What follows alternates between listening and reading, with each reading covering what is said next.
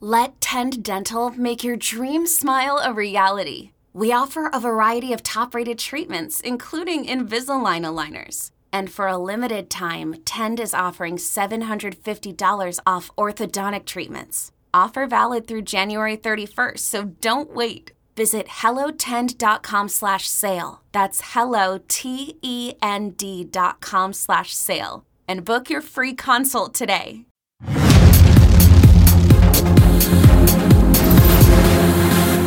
Welcome to episode 91 of Comic Book Nation, the official podcast of comicbook.com. I am your host, Kofi Outlaw, and with me today is the rest of my co host, Matthew Aguilar. What's up? Uh, we got producer Jim Viscardi back on the couch for the first Boom. time in a long time. Boom. And- Nine episodes to 100. Yeah, I mean, well, technically, bonuses, we are over 100. This is like, but we don't do any weird comic book legacy numbering or anything like that. So One shot. we'll just say, like, yeah, we're almost there. Not yet. And over in Jim's usual seat, Mr. J.K. Schmidt is back with us How come I never get an introduction when I sit there? You do sometimes. because you're just there supposed to be You producing. notice me. Kofi. I do Kofi leaves me. It's a special okay. occasion. You I'm act not going like- to take it personally. I, Jim, wow, you act like you've never been part of the show, like your voice has never been allowed to be heard. Um, despite our best efforts, it has been. So, like, you're, you're fine. And now you're back on the couch. Wow. So, you know, you, you, you kind of hop everywhere. It's not true. like you're you're being left out That of this is whole true. thing. So, we're here today because, uh, well, you know, some of us are here today. We just trying to get ready and get through the uh, holidays. It's wear and tear time, but uh, as we get near our holiday break, we're kind of there are big things to discuss today. So we're here to uh, do the job. We're going to be talking about DC's Crisis on Infinite Earths and do a whole recap of that because that's been a pretty epic crossover event, and we really haven't touched it because we wanted to see all the parts play out uh, before the break, uh, and so now we've seen it and uh, are better for it and are going to talk about it. In addition to that, we're going to review the new film, Jumanji, The Next Level. And in between, we have a lot of Star Wars stuff to talk about. There's been some developments in the Star Wars universe and franchise this week, and we're going to talk about all that. And we'll review the new X books that came out this week New Mutants, Fallen Angels, and X Force number three. So, like I said, a lot to get to. Let's start off right at the top. Right before we came in here to film, we had to kind of switch up everything in the show. As you see in the background with the man with unlimited power. We just got a new TV spot for Star Wars The Rise of Skywalker. And man, this is probably the biggest kind of revelatory scene that we've ever gotten It from is this film. better than anything they have put out up to this point. Yeah, and it's got people buzzing and for good reason. So basically, it's a clip. You can see it on comicbook.com, Star Wars, our Star Wars page, which is going to be uh, hot and popping for the next week or so. so bookmark now because we're going to have a bunch of stuff from the Rise of Skywalker about the whole franchise, looking ahead, looking back, looking forward. It is Star Wars week coming up. And like I said, you guys want to mark that down, comicbook.com, Star Wars. Uh, JK and some other people like Patrick and a whole bunch of other people have been working hard at this, and we got a lot of special stuff for you guys, including this new TV spot. I do want to say really quick before we go into this, if there, I know because I know there are some people Yeah, out there okay, who are that's like fair, that's media blackout on Star Wars. So I would maybe like skip three to five minutes ahead if you do not want to know anything about Yeah. what we're going to talk about. Because this is not technically a spoiler, but it is a very big pivotal scene of the film. Yes. The I mean, Lucasfilm has put this out there. It's public. It's a it's a new kind of TV clip trailer thing. So we Mm-hmm. So it's do gonna be out there. People are gonna be talking about sensitive. it. So if you don't want any knowledge of Rise of Skywalker, like Jim said, skip ahead about five minutes. We'll be talking about perfectly okay stuff that you can then listen to. But um, we're gonna get into what this clip is. Uh, good catch, Jim. Basically, what this clip is, last chance spoilers. You can get off the train right now. Right now. All right, still here? So, this first clip shows us Kylo Ren uh, landing on that ice planet we saw in the trailers, the dark, kind of foreboding ice planet. He's popping his lightsaber, making some smoke come out of the ice, because that's what you do. I mean, it's a nice callback to The Force Awakens. Um, but he kind of enters this thing, this structure that has, it's basically the Bat Cave with a floating cube like uh, Dark Knight Rises. Where it makes me think that Joseph Gordon-Levitt must be lurking down somewhere in here. Um, no, but in all seriousness, he does go down this kind of floating platform into this temple that looks very much like if you've been watching the animated series like Clone Wars Rebels, specifically Rebels, it looks very much like a Sith temple. And he's kind of walking through, and it's this almost kind of like horror movie scene of him just And then you hear this music start coming on, and you're like, wait a minute, I know those sounds. that sounds very emperor-ish. And as he's walking, he starts to hear a voice in presumably his head. It's presented as a voiceover, but it could very easily be like a voice in his head, someone speaking to him, because it's been a theme of this whole sequel trilogy. And the voice is Palpatine's, and it says, you know, at last you've come like my boy. And he, the big line that he basically says, I'm just paraphrasing, but he says, like, I have been the voice in your head this entire time. And you hear him speaking in three distinct voices the voices of Emperor Palpatine, the voice of Supreme Leader Snoke, and the voice of Darth Vader, which might be a little Easter egg. Why, Jim? Because I know you're itching to say this. Why? wait, Why? Because I think it's one. I mean, there's two things. One, I think it totally blows the was Snoke real theory like wide open. Like, could just been he could have been totally fake. But two, they got James Earl Jones to record some new lines for Darth Vader. We may get more of that like throughout this movie, and I think that is super freaking cool. Yeah, I mean he's been back. He's been done stuff for uh, Rebels and whatnot. But, Yeah. uh, yeah. This is epic But him this would in be the, the f- movie into dropping such a kind of pivotal line. Yeah. because what this basically reveals or hints at, at least, is that yeah, Emperor Palpatine has been pulling the strings this whole time. Mm-hmm. Um, everything about the First Order and Kylo Ren's perceived connection to his grandfather, Darth Vader, Mm-hmm. has been Emperor Palpatine kind of mentally manipulating him, which is something that the Last Jedi really tried to foreshadow and lay out for us Mm-hmm. with the whole kind of mental connection between Rey and Kylo, um, Luke, and the whole kind of force illusion Pro- or yeah, go force force projection. force projection thing. This is all set the stage for what could explain Palpatine's return, how he's influenced things, what Supreme Leader Snoke was. Was he real? Was he a force projection? Nothing force projection. um, it would it would make that. I mean, it would contextualize a lot of the stuff that we have been complaining about throughout the sequel trilogy. Uh, just like I mean, there was all that criticism of the first scene of Snoke in Force Awakens because he's just a giant hologram. Yeah. people were like, "Well, what's that about? Why can't we like see this guy?" I mean, now that would actually make that relevant and explain that. And then, but there was also that scene where he was shown to be like 70 stories tall, sitting in a, a chair at one point, And then, you know, we come to realize that he's also, you know, he was normal sized ish for whatever he He was kind of tall. Yeah, I mean, he was little- tall ish. Yeah. But, but there was that, that whole, there was that scene where he's sitting Yeah, in we're talking about the Force Awakens. That's Yeah, like Force yeah, where he meets him. But that's the thing. Like it's just a projection, it's Right. avatar that he uses to kind of It's whatever the emperor needs it to be at that right, point. Exactly. It's whatever the emperor needs it to be. And to create the mythology of Supreme Leader Snoke and all this stuff. And it would also explain why he's just like the goddamn emperor, like we've been saying since the beginning. All right. But, But- see, that begs the question, though: Why would the emperor need an avatar, basically, to work through? Why? Why does the emperor need like a you know a fake persona like Snoke to get his get his job done? Because And that's the big question. Yeah, there's several looming questions to dig into. Why um, would he do this? Uh, my theory is that to presume that he is maybe possibly very injured and old at this point. Um, we see a we've been debating like what this strange chamber is in the Sith temple. Temple. It looks like it could be a kind of restoration or pres- preservation chamber of some kind to kind of keep him going. So you kind of presume that he might need to use these other tricks like force projection and things because he can't physically get up and do the things he used to do. And the question is, why would he then? How? Why has he been grooming Anakin Skywalker or Anakin? Oh my God! Don't kill. me. why has he been grooming Ben Solo, Kylo Ren this whole time?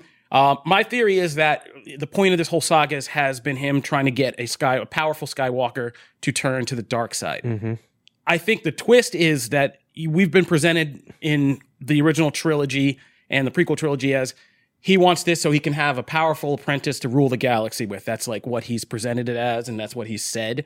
I don't necessarily at this point believe that would be the end game. Um, if he's all worn down and decrepit, I think he needs somebody more powerful to basically find, like, in some way take that power or take that person over or something like that. Basically, as a means to kind of buy himself second life. yeah. Um, and yeah, so I don't think. Well, isn't that be- the whole? Isn't that the whole? Oh God, I'm now I forget the terrible line from the prequels. The the tragic tale of Darth. What's Darth his name? Plagueis the Darth Wise. Plagueis the Wise, and how he you know was able to bring people back from the dead, but also transfer life basically, force he wanted and- to live forever. Yeah. and then it was Palpatine who killed him. Right. because that was his that was his Sith master. Yeah. After he got the secret. After he got the secret, and so this is him trying to play out. Yeah, play out that kind of resurrection in a very po- powerful dark side user, um, which would be, of course, Ben Solo, the last of the Skywalker line here. So Could it be that it? the movie has a dark ending, and the rise of Skywalker is the rise of Palpatine through a Skywalker slash JJ's Ben not Solo? that. JJ's not. This isn't Rian Johnson's movie. JJ is not that brave. Yeah. like, yeah. JJ himself said he I doesn't agree. want people to think that his stories don't matter. So yeah. So like, yeah, he's not. JJ's definitely not that brave. So no. Um. that's a good way. to put it. That would be unique and original. Yeah. oh wow. Bam. Peppery today. Peppery. But uh yeah, so I mean it it's got us buzzing, it's got us talking, and this is classic JJ because it's a big reveal in the one sense. Stupid mystery box. But it's not a reveal at all in another sense, and because technically this could all be misdirection. We don't actually see Right. Palpatine. It could just be a voiceover. exactly. That's for a TV spot. and that would just be again, Mister. Uh, it's not Con J.J. Abrams. Like, right. yeah. So, but I'm choosing to believe that this is kind of a pivotal scene. But I don't think it's going to play out how we think it is. Like, Mm-hmm. it, it feels like we're being shown this now because it, it actually is not going to fit into the movie, maybe in this way that we. Think. Well, yeah, because otherwise, why the hell would they show it? So, Yeah. like, why would they? You don't reveal something like that unless it's not as consequential as Yeah, we think. like- so, Well, it's a week until the movie comes out. Obviously, the hype train has left the station and has run around the track Yeah. so many times where everyone probably has their tickets by now.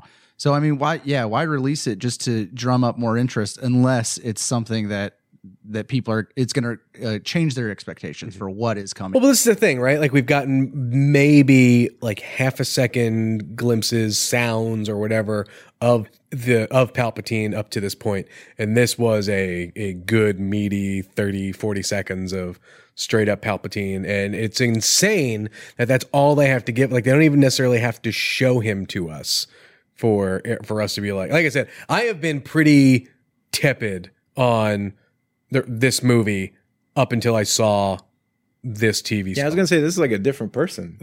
Reacting is, to the this Star is, Wars trailer. This is what this is what I wanted. This is like that is more the mystery and stuff that I that I want to see out of this movie. And and it's not that I was worried we weren't going to get it, but it's nice to have that kind of comfort blanket to know that okay, no, there is still there is going to be this stuff in there. It's How much? Who knows? But this has got me to buy thing. in. A This has actually changed my perception about how this movie will play with Palpatine. I thought it would just be, you know, your standard formula, like, oh, we go through this whole movie, then at the end we get to this destination, and oh, there's Palpatine. There's a big climax. Mm-hmm. But the way that this kind of plays out, and like, like in the way, in the fact that they showed it, Mm-hmm. makes me feel like Palpatine's much more involved in this story overall Mm-hmm. than we think. Like he's actually going to play a bigger role. which is great. Yeah. Yeah, it's a good thing. Let, Because- let me point out that we are sitting here talking about this movie and we've talked about it for months and months and months and we still have no idea what it's about. Exactly. Like, we have they have not released anything No. to do with the plot. They have, Nope. Like the only thing we know is that Snoke is back and that they're going on. an Snoke is dead, together. fool. We not- Palpatine's back. yeah. Well, Snoke's kind of back. Right, Yeah, Jim? well, I guess you get away with that one now. I guess you get away with that. Oh my now. god! If Snoke shows up in this movie, it's going to be the best thing ever. We fooled you. He steps out and it's just like Snoke and Palpatine. Um, but uh, then Rian Johnson yeah. does the jig out from his robe. like I think it's gonna.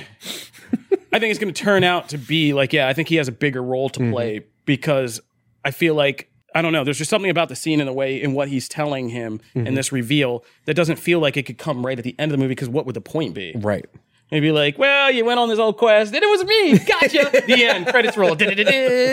Like, no. Uh, and so, like, I feel like this is a kind of yeah a hinge point that is going to completely change what we thought was going to happen in this movie. The crazy thing, I'm the thing that I'm not I'm concerned about just a tiny bit is how there's a like the the the plot threads are incredibly horizontal for like all of the things that are going on where we have left these characters. You've got you know Rey doing her stuff, you've got Kylo and his stuff, and then you've got Poe and Finn and Rose and Leia and like all of the characters kind of all doing their own thing. How is it going to weave together to presumably in the last third of the movie tell the one like to lay the runway for the plane to land. Well, I mean, it, we're presuming that they have all these separate storylines when, like, most of the footage we've seen is like actually is them all together. It's Right. Rey. I mean, they actually in the trailer say Rey's like, I got to do this alone, and Finn's like, Nah, screw all that. Like, that's done. We're doing this together.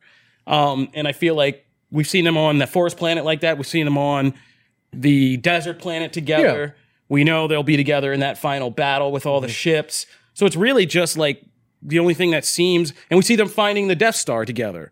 So like it seems like this movie they will be together. Mm-hmm. It feels Most like of the the, time, it seems like the Last Jedi split them apart for development, Sure. and then brings and this one brings them together as these new versions of themselves. I feel like in the first 15, 20 minutes, Yeah. that all that all will be be answered together. and Yeah. like we're done. We're we're gonna move forward and because that's gonna that's what that people want to see. Like that's what I want to see. Like I'm excited to see that. I don't need the you to spend an hour telling me how they get together. Just skip it, man. Just get them Just together. them together. Just get them together, man. Star Wars it looks wiped like that. we're gonna get like uh, I mentioned before that Return of the Jedi is one of my favorite Star Wars movies because of that final battle Mm-hmm. sequence where it has Luke fighting uh, Darth Vader on the Death Star. It has Lando leading the X-wing fleet, the Rebel fleet against the Death Star, and then on Endor you have Han and Leia and Chewie like leading these ground troops against stormtroopers to blow up the shield generator, and it balances all three of those things so perfectly. yeah, And it looks like we're going to get something similar because you see Finn riding those weird space horses with Naomi Ackie's new character.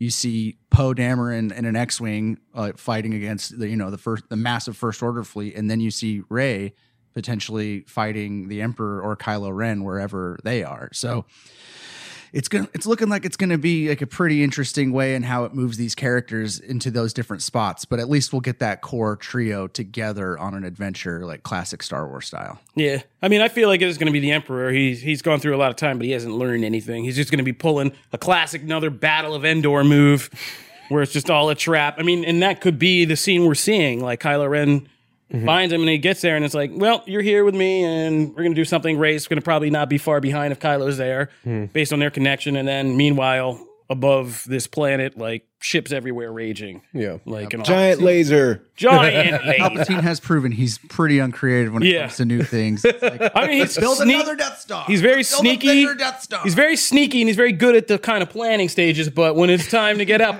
he goes just all all Order Evil. sixty six all over again. lacks imagination that way. Yeah. He's like, I have a master plan. We will wait all these years and then attack while we fool them into thinking they've won. Yes, that'll work again.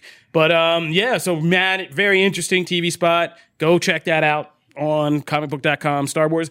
Uh, we're gonna move on to another part of the Star Wars drama that's going on. Uh, yeah, so apparently we're not done with the Last Jedi yet because the Star Wars cast has been out doing interviews as Rise of the Sky, as Rise of the, as the Rise of Skywalker comes down the pike, and they've been taking. There's been some kind of shade jabs thrown at Last Jedi from the cast and crew. John Boyega, as I put in the show notes, John Boyega opened his mouth hole and kind of got this ball rolling, kind of suggesting that he, like, I mean, he kind of took Mark Hamill's side, basically saying that he questioned a lot of what was going into the film and maybe didn't like a lot of the kind of development. But uh, then he saw what happened because of that, and he was just like, oh no. And he had to kind of walk that back, clarify those comments, air quotes. Not the only thing he's had to clarify. Oh. What? I mean, he keeps opening his mouth. He opened his mouth about Rose, and he opened his mouth like he's he's Him just talking about talking, said- dude. Did you hear what he said? No, I didn't hear it. What was the Rose thing? He said that people on social media that like get that maybe they're weak for how they deal with social media. And it kind of like everyone conflated that that he was talking about how Kelly Marie Tran was very real, you know, cyberbully. because the interviewer brought trolls. up her name Yeah. in the question. So then he says, "Oh, well, if you're, you know, you're probably a little weak minded if you're, Yeah. you know, having that reaction to things." I'm just then he apologizes, and I'm like, "Dude, stop talking. Just shut Yeah, up. Stop talking." I'm just amazed that no one at Disney like sat these people down and were like, look, Hey, nope, nope, nope, Yeah, nope. please don't talk about Right. this. Please, if they talk about this, if they ask you about this, here's how to divert. just the- you support know? your cast members and move on. It- it- Be like, I love amazing. Kelly. I hope she's doing all right. And, you know, she didn't deserve that. Move on. Real easy. Yep. Yeah. John Boyega, I think he's getting a little tired of the Star Wars press tour. I think he's coming to the Yeah, end probably. um, of, of his page. I think they all are. I mean, Daisy Ridley has been kind of like, Like I'm done with the BS. Like, And Oscar Isaac looks bored out of his mind in every single press junket interview. Like he sits there and he looks mildly annoyed as his resting face. I mean, Which, like which, which has me thinking his role in this movie is not going to be as big as people maybe maybe want or even think. The only Cer- role, big role he had was in Last Jedi. Really? yeah, Yeah, yeah. I mean, I wouldn't expect he should be singing oh, Last Jedi's praises. Exactly. Well, no, wouldn't he hasn't talked about it, right? He has No, he's been the one. I mean, Oscar Isaac. He knows he's a Yeah, pro. He yeah, he- that. he's a not. pro. yeah. He, and he's lived through something. He was apocalypse and survived. like he knows how to just Yeah. let it go and fade away. Like he knows how to do that Homer Simpson in the bushes move. Like I'm out. yeah, uh, John Boyega. I think is just getting real. I think they're all getting tired of this. I mean, The interesting they've- thing- I mean, rightly so. They've lived through the most divisive. yeah. Star Wars run of all in the most divisive era of all. Like, I'm sure they're just like, It is just crazy to me that we have gotten basically to a week before the movie opens, and now everyone's like, "Oh, well, let me tell you about what I think about the Last Jedi." Right? Yeah. That's this Like you couldn't like- make it one more. Oh yeah, we're not even done. Adam Driver forgot the name of the film in, That in- in an That was interview. He was like in the uh, and that, I mean, and so people, funny. and that just became like fuel for another flame war Yeah. for trolls to be like, "Yep, ah. this is how good people love the Last Jedi." The star says, and of course he can't remember.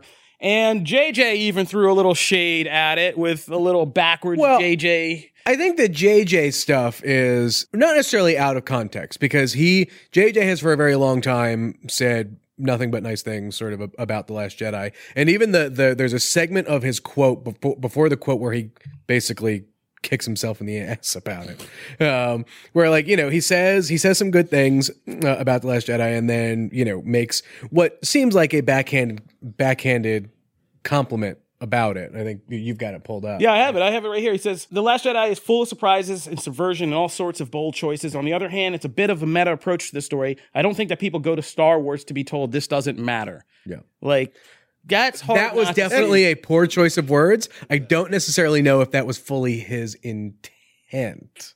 I don't. How do you get that I from that? yeah. What what that it's a That it's not his intent. I, mean, I don't know. I feel like that Yeah. second part is very. is purposeful. very yeah. Like I think so. Like I Yeah. feel like he doesn't agree with Rian Johnson's whole approach to Star Wars. Is basically what that boils down to. When he read the script when before the movie was made, he said he read the script Yeah, and and he, he loved said- it. He said, and he wished he was the one making, that making movie. it, yeah. So And it's, so like it just feels like Disney and Lucasfilm and the people involved are doing a lot of backtracking when it comes to the Last Jedi because they don't want that same backlash for. Well, right, because Man. they want because they want the people who hate the Last Jedi to be to to know that this, This movie is won't not that. the Last Jedi. And I think that's an insidious thing about Hollywood is like I think there's what you privately say Mm-hmm. and stuff, and then there's what you're forced to go out and say in public, and that's always a shady, shady thing.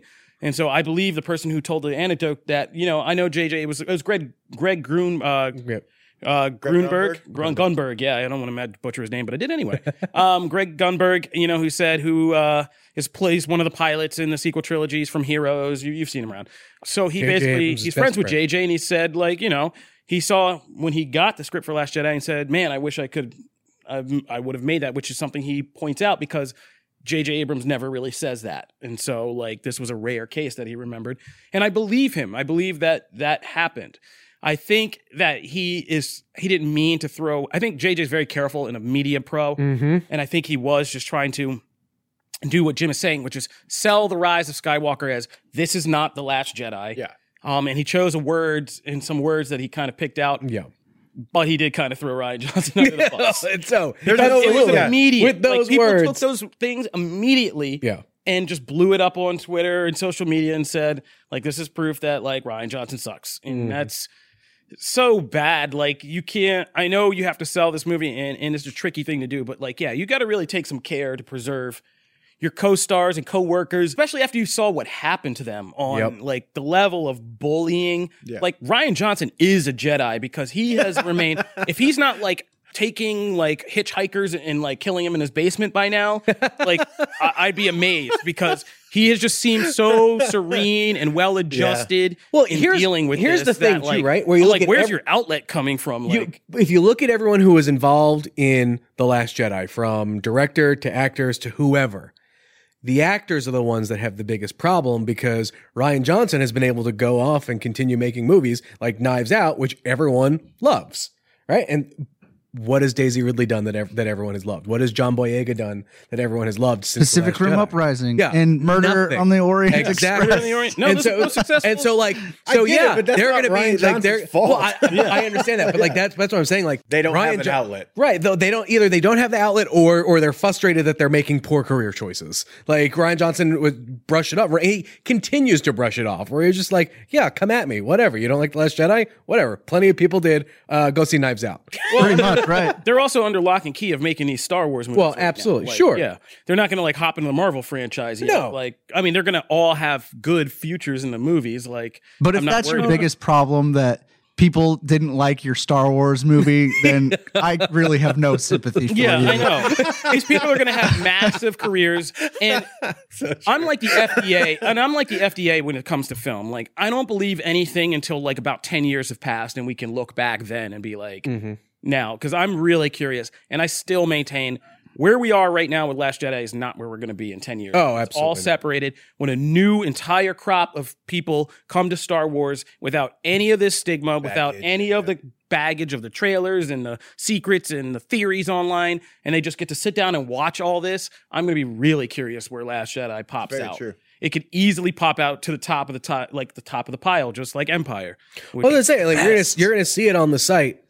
Uh, Revenge of the Sith is much higher in the comicbook.com Star Wars movie rankings than I think any one of us have anticipated. Yeah. you say that like it was a surprise for you, like you didn't put it I at the top of your list. I I, mean, I mean, Yeah, don't get me wrong. wait, Jim's I always tried trying to to destroy the throw bell curve in here. But, But- but, Wasn't it your but number one? It is Yeah, my number one. I love that right now. Look, I love that movie. you But might have be said honest, that in like a it's Senate still- hearing right now. it's like still in the bottom half. Through like, It's still in the bottom half, but it's higher than Solo, so it has that going for it. all right.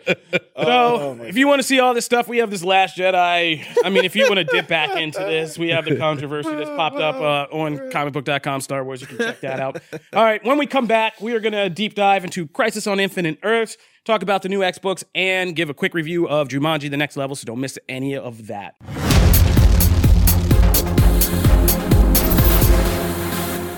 Knowing how to speak and understand a new language can be an invaluable tool when traveling, meeting new friends, or just even to master a new skill. But it's not always simple when you're bogged down by textbooks and structure classes. That's why so many people trust Rosetta Stone. Rosetta Stone is the most trusted language learning program, available on desktop or as an app. It truly immerses you in the language you want to learn, like Spanish, French, Italian, Chinese, and more. You won't just be studying English translations. The Rosetta Stone intuitive process helps you pick up a language naturally, first with words, then phrases, then sentences. Don't put off learning that language. There's no better time than right now to get started. For a very limited time, listeners can get Rosetta Stone's lifetime membership for 50% off. Visit rosettastone.com slash rs10. That's 50% off unlimited access to 25 language courses for the rest of your life. Redeem your 50% off at rosettastone.com slash rs10 today.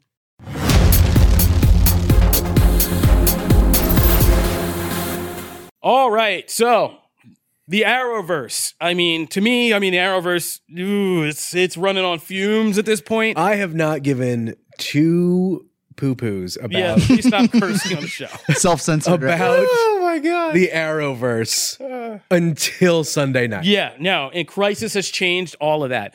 Um, I tried to catch up before it. I, I couldn't do it. I just had to. You did, and here's the thing: you, You don't, really need, to. No, they recap everything you need to know before they start an episode. Yep, like I it was, was telling Janelle, beautifully done. Like, yeah, and so yeah, you'll get caught up real fast. But Arrowverse has been like for me one of the best crossovers. Mm-hmm.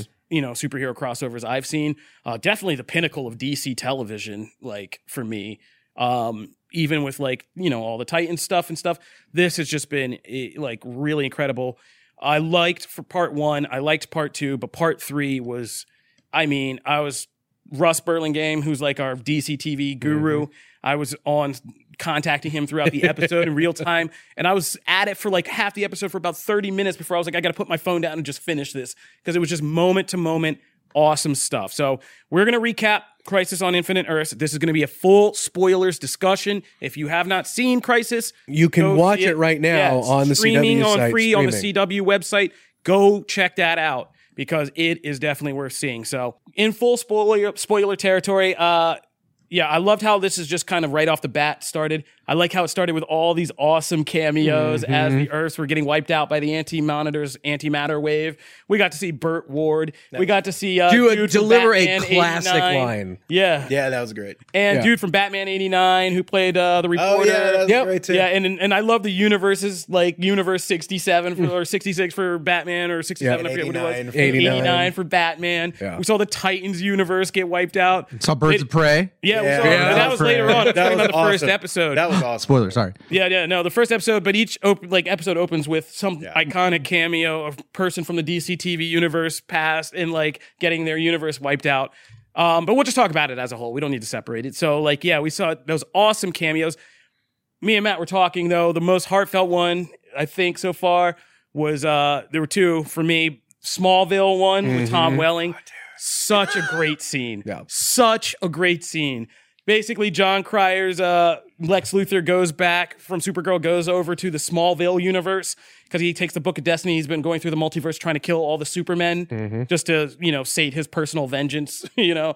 so he finds Clark Kent, Tom Welling, um, who's just out chopping wood in his Smallville farm. And they have this great Lex Luthor Superman That was so good. hero villain kind of exchange with Lex boasting what he's done and like I hate you in any universe. And Tom Welling's just kind of looking at him like right right right. Like yeah uh huh okay. One of the best lines is when he says, "Man, I don't miss these yeah I don't, I don't miss the speeches. Like yeah. He's like but then like Lex tries to use the book on him and is like he can't do it. And he's like what? He's like what's going on? He's like well I'm no longer Superman and he's like what you gave your god you gave up your power like why would you and he steps on like a little toy jump truck and then from the farmhouse you hear like two little girls playing and Clark Kent just kind of points he's like well you know how it is he's like and it's so and it's very endearing like Yeah. and it's very meta too it was so great because it was Tom Welling basically doing a scene that said guys I I'm no done. longer Yeah. care Yeah. about this I Superman am stuff. done. It was so Yeah, good I'm though. done. I'm not Superman anymore. Leave me alone. Like when he came on, right, uh, to this project, like he read the script and he literally looked at like the writers and were like, "Wow, I have to give you guys credit for like writing a script I can't say no to." Yeah. Because like the main writers on the show were huge Smallville fans, so they Mm-hmm. literally wrote that just specifically like that was like two fans just doing whatever they could to make their ultimate thing, right? And it feels that way from the music. The Mm-hmm. minute that scene starts, the music. Oh no, it was very Smallville. Like you know, yeah. she walks up, Lois walks Erica up, Dance, and Durance, like yeah, oh my god, out. who is my Lois? Uh, but then like uh, Lois, like current Lois, walks up and is Yeah, like, Liz with Tulloch. the firefighter?" Like she Yeah. says some comment about why is he so bulky Yeah. next to Dude, there's some Superman. yeah, and then like Tyler Hoechlin like Yeah. looking at him and being like, dude, like because he's like significantly smaller. I could do that with Tom one hand. Like he's Yeah. still, like all those little things are perfect. Like there's such a cool vibe. Yeah, and when time when Lex tries to punch him when he knows he's not Superman, Tom Welling catches his hand and just clocks him. He's like, "Oh, I'm still bigger, I'm still stronger." Like, oh, that's nice. Such a cool scene. Yeah, Yeah, and yeah. he just kind of like walks off and he's like, "Forget all this," and he just goes in the house with Lois, and that was like the perfect epilogue to Yeah. Smallville I ever. I also really love Jon Cryer's Lex Luthor. yeah, I mean, he's been pretty good. He's he is good. And that's the other thing I wanted to address. I think the other thing Crisis has done is actually convinced me to maybe check out certain parts of the Arrowverse shows I've stopped watching, mm-hmm. like or haven't watched. Like I think this has been a great thing for Ruby Rose's Batwoman, Yep. if nobody else, Yep. who's been like really kind of a great addition to this crossover. And her presence actually feels like Batman is Yeah. is part of this Yep. whole thing, and she nails that kind of role as Kate Kane, but like fulfilling that Batman role Mm-hmm. that you would expect in a DC hero team up. Like kind of more cynical, kind of just more practical, always like scheming on a scheme and Mm. like trying to stay one step ahead of people like Lex and and, like and it's it's just great. And I also her, think it's been really good for Iris. yeah, oh, Iris has been good, Yeah. and like, I mean, it makes all these people, and especially like a lot of the Arrowverse, they even without having to do a whole A Force team up, like it, it has shown a lot of respect to the women of the Arrowverse and what they bring to the table, and like you know what they do, either as superheroes or just support systems like Iris, Yep. um, and why she's important and all of that.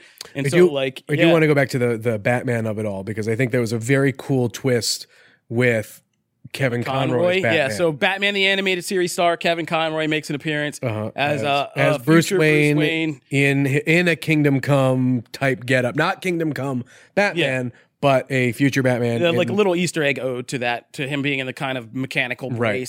in a universe where he just finally snapped and killed all the villains. This is a bad Batman. yeah, this is basically like Frank A Miller's Batman Dark Knight. Returns universe. If Batman had just gone nuts and, Yep. and like actually killed everybody, and he killed, Superman. Yeah, which is so that was And he kept chilling. the trophy too. That was Yeah. super dark. That we, when it, and how he killed him is so he took him out as Clark Kent. Well, they allude to it like being an epic fight to them, Mm-hmm. but it looks like from the from just piecing the dots together, it looks like in the end he just assassinated him. He just shot him with a kryptonite bullet in the face through his glasses. like so when he was Clark Kent, presumably, Mm-hmm. like, Yeah. Which is cold blooded Batman. And Yeah. if Batman were a killer, that would that be would be exactly what he would did. do. Like, Yeah. yeah, I'm not going to fight you again. That hurt last time. Yeah, I'm I thought gonna- that was a really. I was not expecting that twist, and I thought that was really interesting because it made that. Like, I haven't been. I haven't loved like some of like the Kingdom Come like Superman moment. I wasn't real jazzed about and Yeah. loved that. I thought it was thing. just fun to see Brandon Routh. It was that. cool, yeah. It wasn't It's just like, meh. and they Um, actually did a pretty good TV budget Superman For- on yes. Superman fight. for, like for yeah. on that budget, absolutely. Uh, though I will say, I think one of the coolest battle sequences is actually the battle sequence where, and I'm sure we'll get to it, but you know, part of this story does center around Oliver.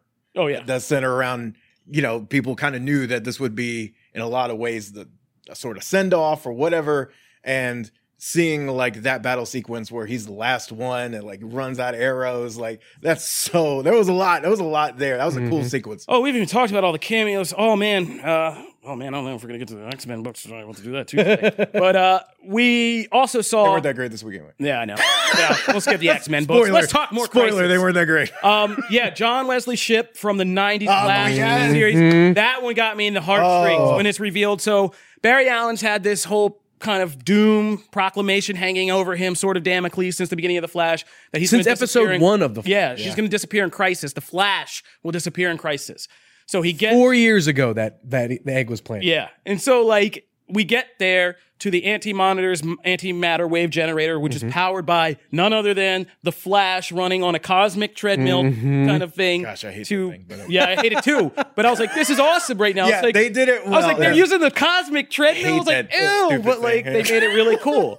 so we find out it's not Barry Allen Flash. It's Flash. It's the Barry Allen from another Earth, Mm-hmm. Earth ninety seven or whatever, ninety six, whatever the year of the Flash series.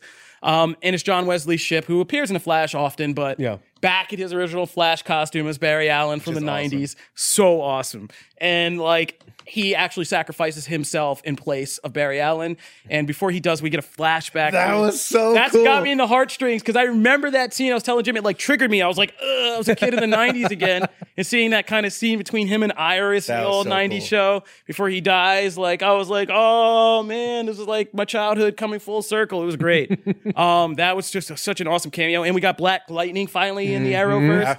And man, him and Cress Williams and uh, Grant Gustin did some great scenes. like the I like that it wasn't just a oh hey he's in the corner Yeah, like no. they actually had him doing stuff the interactions with yeah, him the and the rest of the dramatic team part cool, was yeah. really good. Like them talking about their dead fathers and that connection, and that Mm-hmm. they were both murdered by an enemy, and like all that stuff, and family we've lost. Like, in just seeing like Barry Allen and him really kind of come to respect each other as like friends and heroes in this crazy moment. It was great. I hope Black Lightning is in the mix a lot more because Yeah. I mean he's a really great addition to him because he is he has that stature, Cress Williams, like, and he plays that educator, like mm-hmm. kind of lean on me, Morgan Freeman guy. The like, dude really looks well. like a freaking superhero. yeah. yeah yeah it does And so, built like, like yeah, one. he just adds something really great that's, to that. that's actually one of the things I love about the cameos is that a lot of them, like, yeah, you get some that are just because of the time limit of like the world has to go. That's a short one, but like the way Ellis is worked in here, like mm-hmm. as Lucifer, and that whole exchange, that whole scene, like we Yes. gotta we gotta talk about that. Oh yeah, we were getting into that next. that whole scene is Yeah, they're- phenomenal. They're organically worked in in like very logical steps. I mean, they feel like asides because we don't have to go Yeah. here. Yeah, Yep. we could just go to purgatory, but like. It makes it so much fun. Yeah. Like it does. Where they go to Earth. Okay, so the other piece of this is Oliver Queen dies defending Earth 38, Supergirl's Earth, before he gets It's wiped really out. well done by them. Yeah. And so they like are going to bring him back using the Lazarus pit. It's a familiar thing, but they can't have him be insane. They need to get his soul back from wherever it is, and so that requires Constantine to make an appearance. Um, Matt Ryan to come back as Constantine Anytime again. he's on there. Yeah, Golden, and he needs some help getting into purgatory to get this soul back. So who do they have to go to see? They got to hop over to Earth Six Six and go see Lucifer from the Lucifer TV series. Yep. And uh, what's his name? I forget the actor's name. It's He, Tom Ellis, right? Tom Ellis. Tom Ellis, yeah, who had been lying to everybody for months, saying, "Stop asking me. I'm not in crisis." It's like we saw him on set and he was like, no, no, no, I was just visiting friends. No, definitely in crisis. And him in a scene with him and Constantine Uh-huh. just talking trash to each other and maybe alluding that they maybe slept together at some point. Yep. yeah.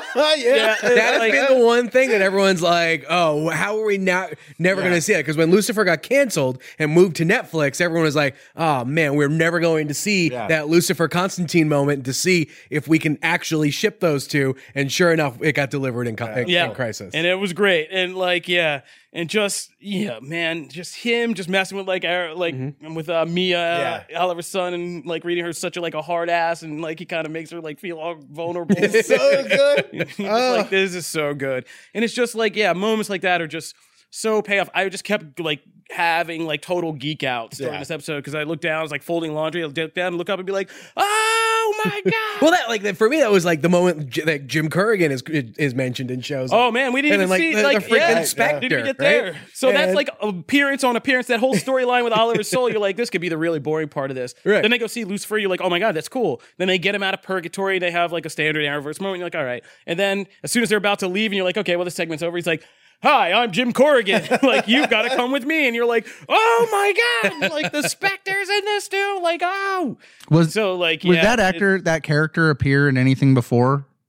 I couldn't remember if that was. Spectre was supposed to in I thought he was- Constantine, wasn't he? Or did he show up in? He did show up in Constantine, but I can't remember if it was the same actor. I'm Yeah, having a total- I Because that's remember. the one thing that Spectre- felt out of place. Is he's just like, by the way, I'm the Spectre. Spec- you, the, I no, need the you. Spectre did show up in Constantine, but I yeah. can't remember if it was the same. Yeah, I can't and he was supposed to have a bigger, way he was bigger a role way bigger role in, the two. next Yeah. season that would have been on Never NBC. happened. Yeah, yeah. But So- that was still like so cool to just Yeah. pull that and go, oh yeah. But now Stephen Amell is back as, As the Spectre, Spectre. Yeah, which And which again is just like oh.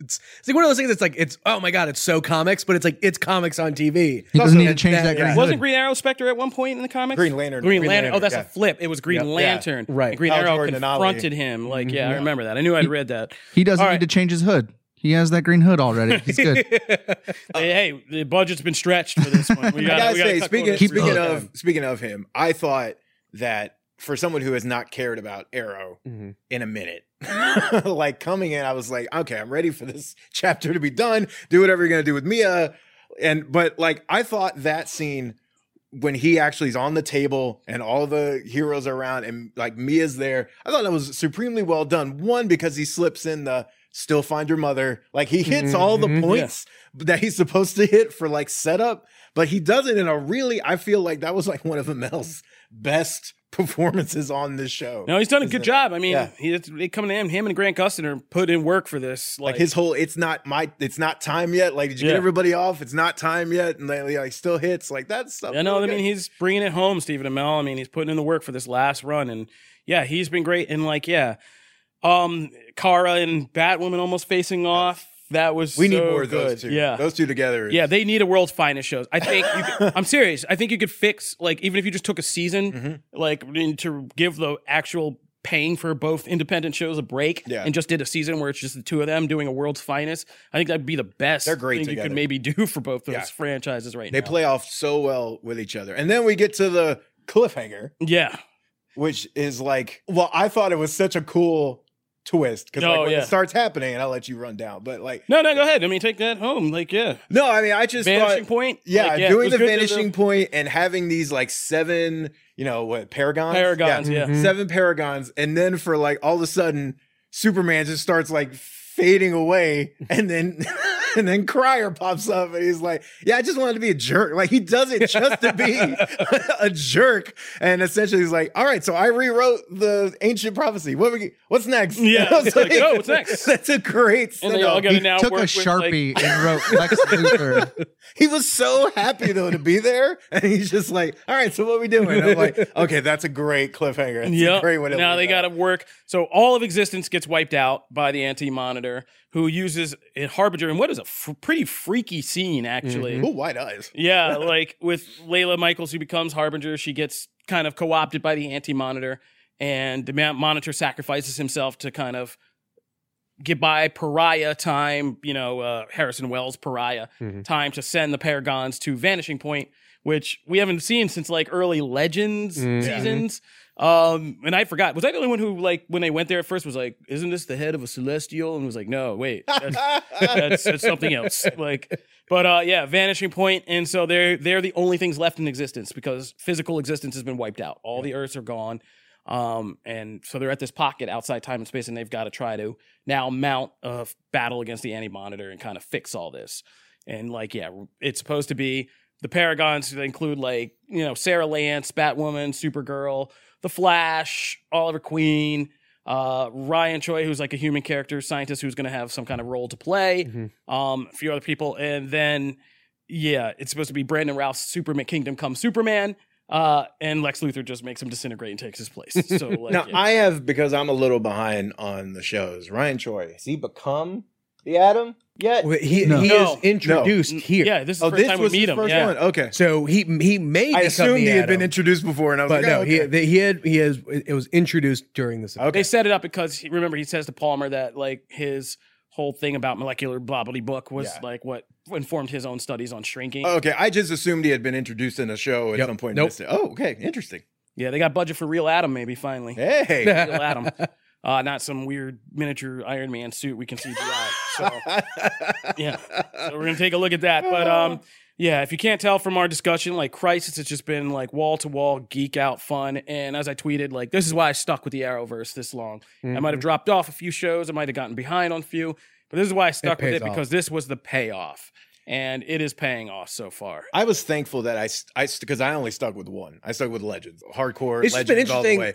But yeah, like The- you could still get the build that they've had from crossover event to crossover event, like I don't know how you do another one that's bigger than this. Yeah. Honestly, I mean, Like, there's you DC know- stories. yeah, sure, but like It'd be interesting to see like a Batgirl Tower of Babel story or something Mhm, like that. mhm. Like, I feel like you almost need to do something like that, like Yeah. something Something a little that bit more really personal brings it and brings down. yeah. well, okay. Elseworlds wasn't as big as like No. Earth X, for instance. Yeah, like, they kind of sure. scaled down for Elseworlds just And to they've- set up Crisis, and it kind of alternates. Really, it's like a mm. big one, and then kind of a smaller one, and a big one, and kind of a smaller one. and that's great because Yeah. then you can do, you know, geez, Right. if you want to do Infinite Crisis, or who knows, in two years, if the Arrowverse is still going and we can somehow get a Green Lantern in the mix and get Blackest Night, like there are certain Yeah. things. Oh, that Blackest you can Night do. would be crazy.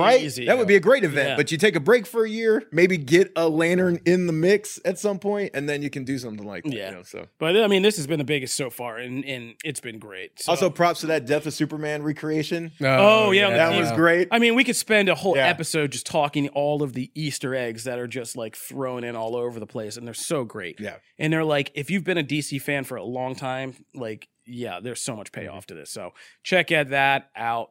Crisis streaming free on the CW site. Go check it out. All right, we're going to end today with a real quick uh, review of Jumanji, the next level. Uh, It's going to be real quick because I'm the only one who's seen it. So uh, this is going to be very easy. Um, we had Brandon Davis who uh, saw it and met the cast and talked with The Rock and all that. But uh, he's under the weather today for unknown reasons. And so we are going to carry on in his place. Um, I'll say that Jumanji, the next level is if you loved the reboot, Jumanji, uh, Welcome to the Jungle, this is a rare case of a sequel that arguably kind of improves upon the first one uh, because I think it realizes its its strength. Uh, it's not so much about the video game of us all, all because we've we've now established that in the first film. That's what it hinged on. The first film was just going through the hijinks of being in a video game and like being an avatar and all that, and how that was mismatched to the personalities of the actual real p- people and having these actors kind of play that up, like Jack Black is a teenage girl, whatever, and you know Kevin Hart's an actual huge football player and a tiny little Kevin Hart body and all that stuff, and a nerd is The Rock. So, in a kind of shy girl is is Karen Gillan in a midriff and looking buff and tan. So, what this does differently is introduces two a bunch some new characters. The main two being uh Danny DeVito and Danny Glover as two characters. I'm not going to give away many spoilers, but Danny DeVito is the main character the Nerd Kids' uh, grandfather, and his old friend is Da- is Danny Glover, and they get sucked into the video game. And Jumanji Two is like, eh, I mean, it is nonsensical as a plot. Uh, it's just get out of Jumanji again. So not a lot there, right? Mm-hmm. But what makes this movie work and actually makes it really fun and funny is the seeing these actors imitate one another and kind of do play that up. It's so much funnier in this time because Danny DeVito and Danny Glover bring these personalities that make it so just enjoyably funny when the other actors are playing them as the video game characters with like Kevin Hart as Danny Glover like steals the show in mm-hmm. this because Danny Glover's character is this kind of whimsical old man who takes a long time to talk and is always just like kind of sounds like oh my like yeah he's just like that like the old black guy like like stereotype cl- classic. And it's just hilarious coming out of Kevin Hart's mouth as this video game when he's reacting to this video game because they play up their age and so like half the time the guys don't like won't accept that they're in this video game.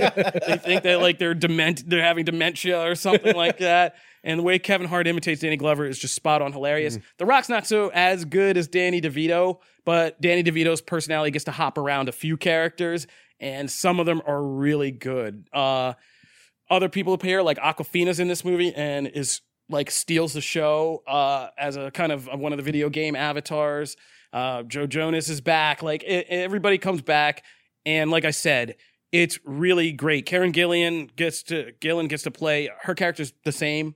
Um, it's the same girl, but uh, she's now more confident and kind of like more into this, and and so that changes her role a little bit. And they eventually there's a whole hook to that. Like they're searching for the nerdy kid this time who went back in because he's having personal problems. And so when they find him, who he is, and like all of that really is a lot of fun. And there are a lot of laughs in this. Like the adventure, the action sequences aren't really that much like anything to write home about. They're not all that memorable. But like like I said, a lot of the comedic moments and the imitating moments are just so darn enjoyable that it's it's really hard not to like this movie. Sweet. So Yeah, if you're looking I'm for like kind of a I'm family gonna try and see friendly, you're seeing that down the middle, family friendly, good Mhm. kind of adventure, funny comedy movie. This is a good one to go check out. That's So- probably going to be our Christmas Day movie. yeah. I mean, it's Yes, it's a perfect Christmas Day movie. Like you're gonna go in, you're gonna come out, you're gonna feel good, Yeah. and like you're gonna have a good time. So Jumanji, and this thing can keep this train can just keep rolling because Well, there's like you said, infinite right? number of ways to play with this concept and and have The Rock and Kevin Hart and Karen Gillan and maybe not Jack Black because he may be retiring uh, now. Oh, yeah, that's right. Oh, that's the other thing. eh, Not to leave him out, he's great because in this he's fridge this time, so he's like the huge football player kid. And Jack Black does. I mean, he's just a great comedic performer. Like he is so good at alternating between playing a teenage girl in this and a huge black guy football player. And you think like some of those could go really wrong, but he just nails it, especially as Fridge. He is so good. I love Jack Black. Yeah. Yeah, he's great. Well, that and like you said, that's the strength I feel of this franchise is that it doesn't really have anything to do with the plot or the No. concept. It's the it's the actors having fun in that world. You can do that eight million Yeah. times, right? Yeah, you can just matter. keep hiring crazier and crazier people. Hire Steve Buscemi, Gary Booth, Oh. UC, get I would everybody in love there. to see Steve Buscemi in a Jumanji movie. and just like, or just Oh. people like have force Kevin Hart to be Stu, Steve Buscemi, or in The Rock to be Gary Busey. Like, just do stuff like that. I mean, this this train can keep running. So, uh, Jumanji, I'd probably give it like a solid three, three and a half. I mean, it's nothing spectacular, but like I said, the the main fun factor and enjoyment is there. All right, that'll do it for this episode of Comic Book Nation. If you're just now joining the show, we put up new episodes every Wednesday, every Friday. Make sure you always check out both. You don't want to miss either one. We have so much good stuff in both. So, every Wednesday, every Friday on comicbook.com, you can subscribe to our RSS, RSS feed, or you can subscribe on iTunes, iHeartRadio, Stitcher, Spotify, Google Podcasts, Google Playlists. Tell your Amazon Alexa device to fire up Comic Book Nation podcast, or check us out on YouTube. If you want to talk to us about anything we discussed in the show, hit us up at the hashtag Comic Book Nation. You can find me at Kofi Outlaw. you can find me at Matt Aguilar CB. At Jim Viscardi. At Woe is Joe. All right. Uh, I forget. Do we have anything? Oh yeah. If you're liking the show, leave us a five star review. It's been a good first year. Uh, we are approaching the end of season one. And Yeah, because uh, yeah, February I think is the end February. of will be the official end of season one, start of season two. Big things in the works for season two. You always got to drop that plug. bum, bum, bum. Always be selling. Um, but uh, yeah, if you're liking the show, please leave us a five star review on iTunes. Every so often, we will be reading your reviews and sending out t shirts to those who leave us very nice reviews on that platform. So be sure to get in and get yours up on iTunes. Mm-hmm. Thank you for hanging out with us. We'll see you next time. This is Comic Book Nation. We're getting out of here. Deuces.